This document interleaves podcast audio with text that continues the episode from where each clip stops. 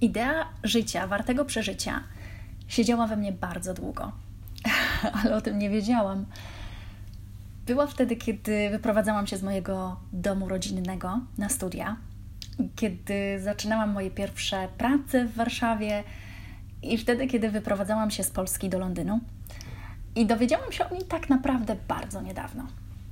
Było to po trudnym 2020 roku, kiedy wszystkie brudy w mojej głowie, zamiatane latami pod dywan, zaczęły spod tego dywanu wychodzić. I miałam wtedy taki czas, który w filmie byłby pokazany w jednej scenie. I wyglądałoby to tak, jakby czas się zatrzymał. Te wszystkie unoszące się pyłki kurzu zwolniłyby, a na mojej twarzy pojawiłaby się ta świadomość, że już nic nie będzie takie samo.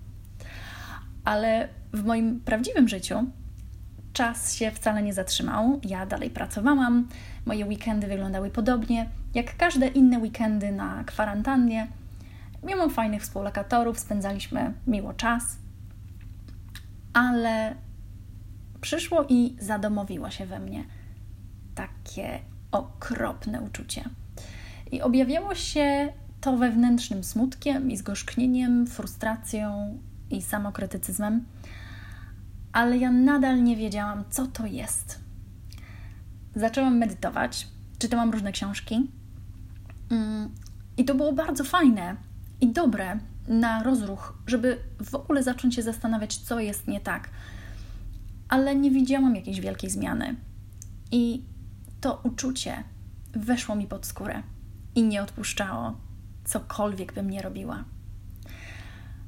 Aż pewnego dnia uświadomiłam sobie, nie żyję życiem wartym przeżycia. Moje życie w obecnym kształcie nie uważam jako życie warte przeżycia. I brzmi to okropnie, i trochę takie jest, ale z drugiej strony uświadomienie sobie tego było najtrudniejsze, dojście do tego momentu było najtrudniejsze, a teraz było nazwane. I od tej pory było już tylko lepiej. I nie chcę też wprowadzać Was w błąd. Moje życie wcale nie jest takie złe. Mam znajomych, przy, przyjaciół, pracę i, i naprawdę wiele powodów do radości i do bycia wdzięczną. I żyję w cudownym mieście i mam środki, żeby się nim cieszyć. I moja rodzina w Polsce jest zdrowa i dzieją się naprawdę dobre rzeczy wokół mnie. Ale jest już to chyba jasne, że wbrew nazwie tego podcastu, to nie będzie podcast o tym, jak wspaniałe mam życie. nie chcę nikogo zniechęcać w moim odcinku intro, ale nie, no nie będzie. Będzie wręcz przeciwnie. Będzie to podcast o tym, jak doszłam do tego momentu, gdzie jestem, i jak próbuję sobie stworzyć to życie warte przeżycia e, w mojej głowie przede wszystkim, ale też poza nią. I zanim ruszymy dalej, mam kilka ogłoszeń porządkowych. Po pierwsze, wszystko, co opowiadam w moich podcastach, jest moją historią, moimi przemyśleniami, to jest moja obserwacja. I muszę powiedzieć coś bardzo oczywistego. Czuję, że trzeba to powiedzieć.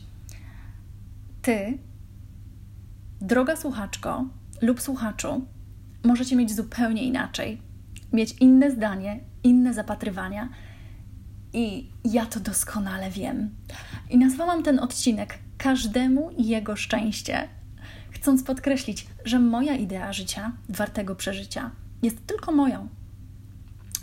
Ale jeśli ten podcast zachęci Was do zastanowienia się nad swoją, swoją wersją tego życia wartego przeżycia, to będę przeszczęśliwa. I przechodzimy, przechodzimy płynnie do drugiego punktu, bo to nie jest podcast, który ma rozrysowaną tabelę zysków i przychodów i cele finansowe na przyszły rok. To nie jest to miejsce.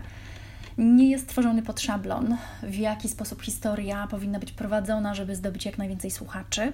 Ja takie rzeczy robię w pracy, to znaczy używam tego, tego szablonu storytellingu, e, ale to też nie jest na to miejsce i nie jestem też dziennikarką nie znoszę słuchać samej siebie w nagraniach i być może zaraz się okaże, że wcale nie umiem w podcasty. Jest to jednak najmniej ważne. Moja intencja to praca nad moim życiem wartym przeżycia. A zrobienie podcastu było moim marzeniem. I tak naprawdę, co z tego wyjdzie, wykracza poza moje jakiekolwiek oczekiwania. Koniec gadania na dziś. Mam na imię Dorota. Zapraszam Was do wysłuchania następnego, pierwszego odcinka. Do usłyszenia.